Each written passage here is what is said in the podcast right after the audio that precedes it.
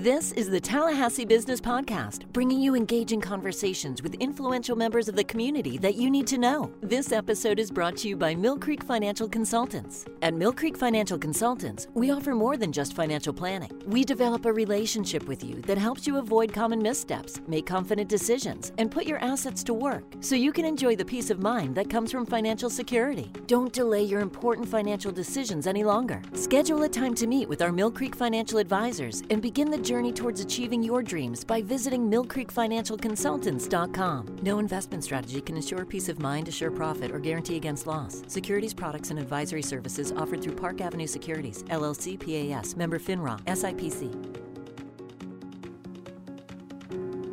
Well, hello, everybody. This is Sue Dick with the Greater Tallahassee Chamber of Commerce. Uh, very happy to be here with Marco Paredes with Stearns Weaver Miller Law Firm. We are uh, going to talk about a couple really important items that are facing us in the legislative um, session that's going on. It's almost wrapping up. And Marco, thanks for being here with us today. Sure, Sue. Thanks for having me. You know, I think there's um, there's a lot going on, obviously, with legislatively, but something that we've also learned is that we've got tremendous talent right here in our own backyard. So, Marco, you're here. Uh, mm-hmm. Christina, your wife, and your two beautiful boys.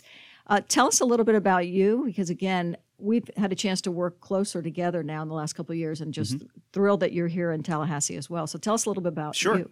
Um, so, hi everybody. I'm Marco Paredes. Uh, I'm originally from Miami. I was born and raised in Miami. Sue, as as, mm-hmm. as you as well. Um, I went to I went to school there. Went to undergrad. Went to University of Miami. Uh, sorry, everybody. Uh, and then I uh, I went to law school in D.C. I went to Georgetown. Came back was working as an attorney for about a year uh, with Miami-Dade County and kind of took a detour into politics. Uh, started working for a county commissioner down there as her legislative aide, and that was really my first foray. And then kind of left that role and worked for a, a, hospital as a government affairs director.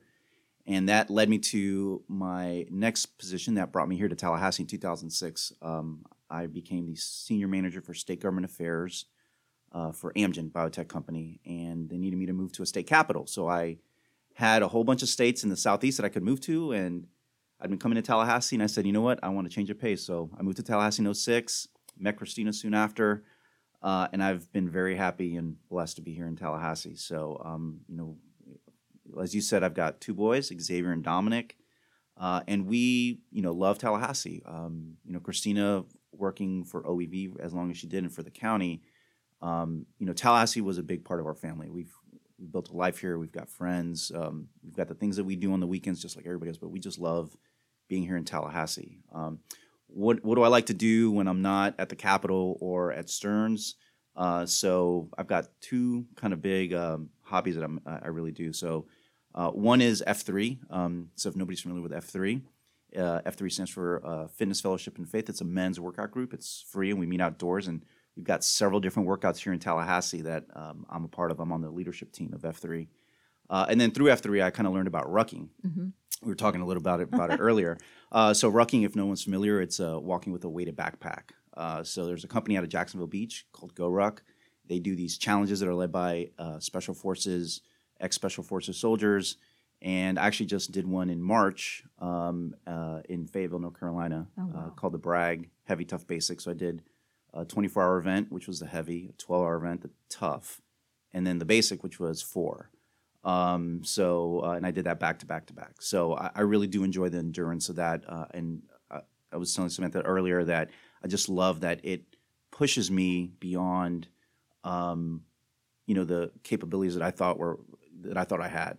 So it just it, it pushes me physically and mentally, and I, I bring that back to you know my, my family and i bring that to my work mm-hmm. um, so uh, those are probably the two things that uh, really stand out the things that i like to do well and, and i think you know thank you for sharing because i think sometimes we we get so busy caught up in our day mm-hmm. um, and i think all of us especially post covid are really realizing it's just how we go through life's a little bit different so i think you probably um, got some curiosity up and going. Um, at the end of the podcast, we'll let people know how they can reach out to you on yeah. Either the information you're about to share with us or finding out a little bit more about that because it is so important. Sure. It's, it's a work life balance that, that we all need to make sure we take a moment to enjoy. Well, you, you touched on, and I, I want to also highlight, if we can, you, you referenced it as Stern, so I want to make mm-hmm. sure. Really impressive. Reggie Bouthillier, partner with Stearns Weaver Miller. Um, past chairman of the chamber. Um, I think there's um, there's something going on in that um, firm, that law firm, because so many dynamic individuals, Kelly, um, working there as well. But just maybe just real briefly talk about the the law firm and the impact and really how it's grown. And and it really does matter because it's a statement to the amount of work that is being done and that you're here in Tallahassee and that's important for us. Sure, I, and I would agree with everything you said. Um, so I've never worked at a law firm before Stearns. Uh, you know, my career was really the, more the lobbyist role, and I've worked in house in companies, or I worked um, uh, last couple years uh, previously uh, for Department of Health as legislative affairs director. So I had no idea what to expect at a law firm. But if I had to, if I had to say what um, you know, one word that describes a firm, it's collaborative. Um, so even though I am based in Tallahassee, I work with attorneys in my Miami office, my Tampa office, Fort Lauderdale, um, and then just down the hall uh, in our office here in Tallahassee. So, uh, unlike most kind of big firms that have more than one office, um, I collaborate with all of our attorneys, and it's all based around the client. We really service the client. Uh, a client may come in as a labor and an employment client, but while they're at Stearns, they may need help uh, for various other practices, including you know the practice that I lead, government affairs and the attorneys there are just phenomenal at, at making those connections mm-hmm. and bringing us in to service the clients. So uh, we're um, uh, we're uh, probably now at 150 attorneys statewide. We've got five offices: Miami, Coral Gables, Fort Lauderdale, Tampa, and then Tallahassee.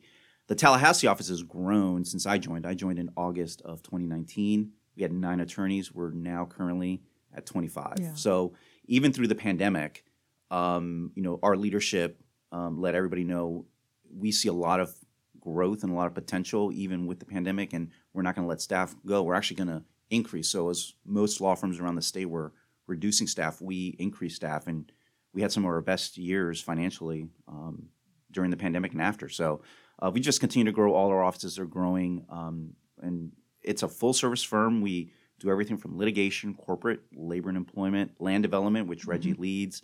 Uh, I myself lead our government affairs practice, so uh, my role is kind of unique in the firm. They, they didn't want to grow necessarily a lobbyist shop like you see at most law firms or like most lobbyist firms here.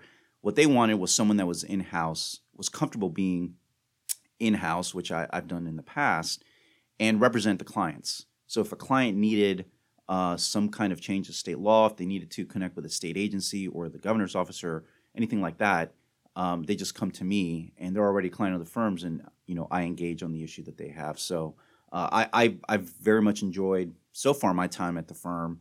Um, and as you said it gives me an opportunity to you know work with you and, and your team here at, at, the chamber on a lot of local mm-hmm. issues mm-hmm. as well. So um, can't say enough about the firm but it's it's just it's it's an awesome firm. Well and and i think we've benefited from that. You you alluded to it. Um, you have given up your time in serving on our Business Advocacy Committee, which is a committee that's chaired by Rob Clark, our chair elect of the chamber. Uh, and part of that committee is obviously we're there to advocate for our local businesses, and there are several several issues, items that we're following, and we're going to touch on one of them now because there's a, a, a bill that was actually signed and, and moving forward, and it's the Live Local Act. And our listeners should want to know about this because it really is addressing, and, and I would say in the language, really attacking the issue of workforce housing.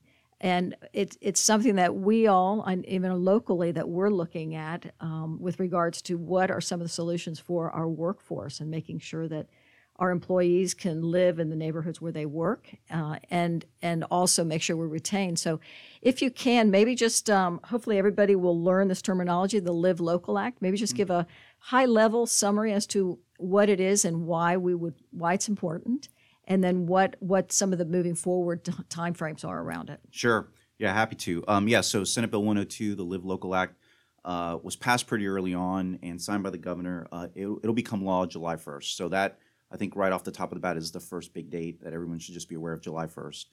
Um, but you know, I've been lobbying probably about 18 years, and in the past, affordable housing has really been seen as a resource issue. So it was, a, a, and, and you've probably seen some of these these battles that happen in the legislature with um, funding being taken out of um, you know the different programs for affordable housing at the state level. Well, while the, the, the bill does increase funding for some of those affordable housing programs, what it does is it also increases some of the policies that are going to support uh, new developments for workforce housing. That, that's a that's a key term that I think a lot of people need to be aware of is workforce housing. So in the past, affordable housing has kind of been seen as Section 8 housing, other types of housing for very you know low or extremely low income um, uh, uh, residents. But the term workforce housing really gets to um, different income brackets that are in the law, and the idea is just as you said, it's to allow for the workforce to live close to where they work. Um, not uh, and this I think you see this more in bigger cities where people will work in the downtown areas, but they live way way out because that's all they can afford. So that so the idea is to encourage new workforce devel- housing developments. Uh, so some of the things in in the law, the way I like to think about this, it's a pretty long bill. So um, you mean you can look it up, but it's pretty long. So I, I try to break it down just very in, in buckets. So the first bucket is kind of the funding bucket. There's a lot of funding from the state into the various affordable housing programs that they already have. So um, you've got the State Housing Initiatives Partnership, that's the SHIP program. You also have the State Apartment Incentive Loan Program, the SAIL program. Those are the your two big affordable housing uh, programs in the state, and there's over 500 million dollars that's going into those programs. So again, there's been an increase almost every year to those programs, and you're getting immediately 500 million dollars that are going into that into that program. Um, it's also going to redirect a lot of the documentary stamp uh, tax revenue that comes into the state. Normally, right now, it goes into just a big pot of general revenue that the that the legislature uses to craft their budget. That's not going directly into the SAIL program. So, on top of the five hundred million dollar, SAIL is getting this extra bit of funding from doc stamps uh, revenue, and you know you use doc stamps when you know when you're in real estate transactions, and there's a ton of real estate trans- real estate transactions in our state. Um, there's several other incentives on the funding side. Um, let me move now to kind of what the private sector, you know, gets out of the bill. Um, so they do create a corporate tax donation program. So um, a lot of our a lot of companies that are based here in Florida have to pay corporate income tax. You can also make a donation uh, to offset some of those taxes into various programs that are created by the state. Well, this one you would offset some of your taxes by paying into uh, a fund that goes to SAIL. So again, SAIL is a has been a kind of a key focus of, of receiving a lot of funding, and they're going to get more funding out of that. Uh, the other thing I think the, the key thing of the bill is the property tax exemptions. So there's three property tax exemptions that were created. Uh, I think the legislature saw that in order to spur new development in the state uh, for affordable housing, um, something that immediately they could do at the state level and then give an option to the local governments is uh, an exemption for property taxes. Uh, you know, property taxes, you know, can usually be depending on the size of the development, um, you know, a pretty hefty cost for developers and owners. Um, and I think the legislature recognized that that's something they can do immediately. Uh, so that there's there's three that were created. The first one is for land owned by nonprofit entities. So if your nonprofits own land, uh, there's certain requirements. They have to have a 99 year uh, lease for the purposes of affordable housing. But uh, if you have nonprofit entities that have land and they want to build uh, affordable workforce housing, they will get that property tax exemption. Uh, the next one is really the, the the really the big one here is the missing middle property tax exemption, and that's for new or recently constructed and rehabilitated developments. Uh, so that one um, has a some of those uh, income uh, levels that I talked about earlier. So if if at least 70%, 70 de- units of your development are for affordable housing and you're targeting those income brackets, then you would get um, 70 to 100% uh, of your property tax exempted. Um, now, the local option one is one that I think um, a lot of communities around the state are going to be looking at come July 1st. Um, so, this is the local option. So, this allows uh, your municipalities and your counties to provide again, a 75 to 100% uh, property tax exemption for affordable workforce housing. However, it's an option. So, in order for the local government to um, to take advantage of the local option, they need to pass an ordinance. So, I think there's an opportunity for the business community in uh, the different areas in the state to be an advocate for affordable workforce housing in talking to their local governments uh, about this specific property tax exemption. Well, and when you talk about the local government side of things, um, so for our for our city government, so how do you how can we see this translate quickly for our community to make sure we take the most advantage of this? So education, I think, is absolutely where it starts. Um, you know, that's a lot of what I do. Is when I first start out on, on an issue um, at the Capitol, it starts with education. You have to educate who I am, who my client is, and what you're trying to do. Mm-hmm. And I think it's no different than with the city government. I think we need to educate them on this new bill, what's in it. I mean, I think of this bill as a toolbox for local governments, and they need to be aware of the tools that they have uh, and how they can implement them. Because uh, what I've heard from some attorneys in in our office um, and um, Nicole Neugebauer, who is mm-hmm. an attorney, or is an attorney in our Tampa office, mm-hmm. she was at the B8, last BAC meeting, is that a lot of um, staff at the local level are overwhelmed. They're overwhelmed already, and then now they've got this new bill with new tools for them to use for affordable housing, but they're not even focused really on it. So I think it's incumbent on the business community to educate, and then once you educate, advocate. Um, talk to them about well you have a local option here that's available. All we need to do is let's work together to get an ordinance on the books and get some development in the community for affordable housing. And with this fall, I mean, we, we have the unique situation with the city and a county. Does this fall squarely in the city, or does it roll over into the county as well? It's it, it would it, it's it's for both. Mm-hmm. It's okay. yeah, it's for both. Okay. Well, and I think you know the uni- uniqueness of it'll be interesting to see what happens for us. Obviously, this is something very very important. We that's why the chamber's focused on this, and then to watch what happens on the neighboring counties around us mm-hmm, and the correct. opportunities. Well, if people want a little bit more information, you know, first, Marco, thank you so much. I know you're really this is a busy time of the year for you, and you are also, as I stated earlier, at our BAC meetings, giving mm-hmm. of your time and your and your expertise, and for that, we will we'll be a better community. So, thank, well, thank you, you, for that.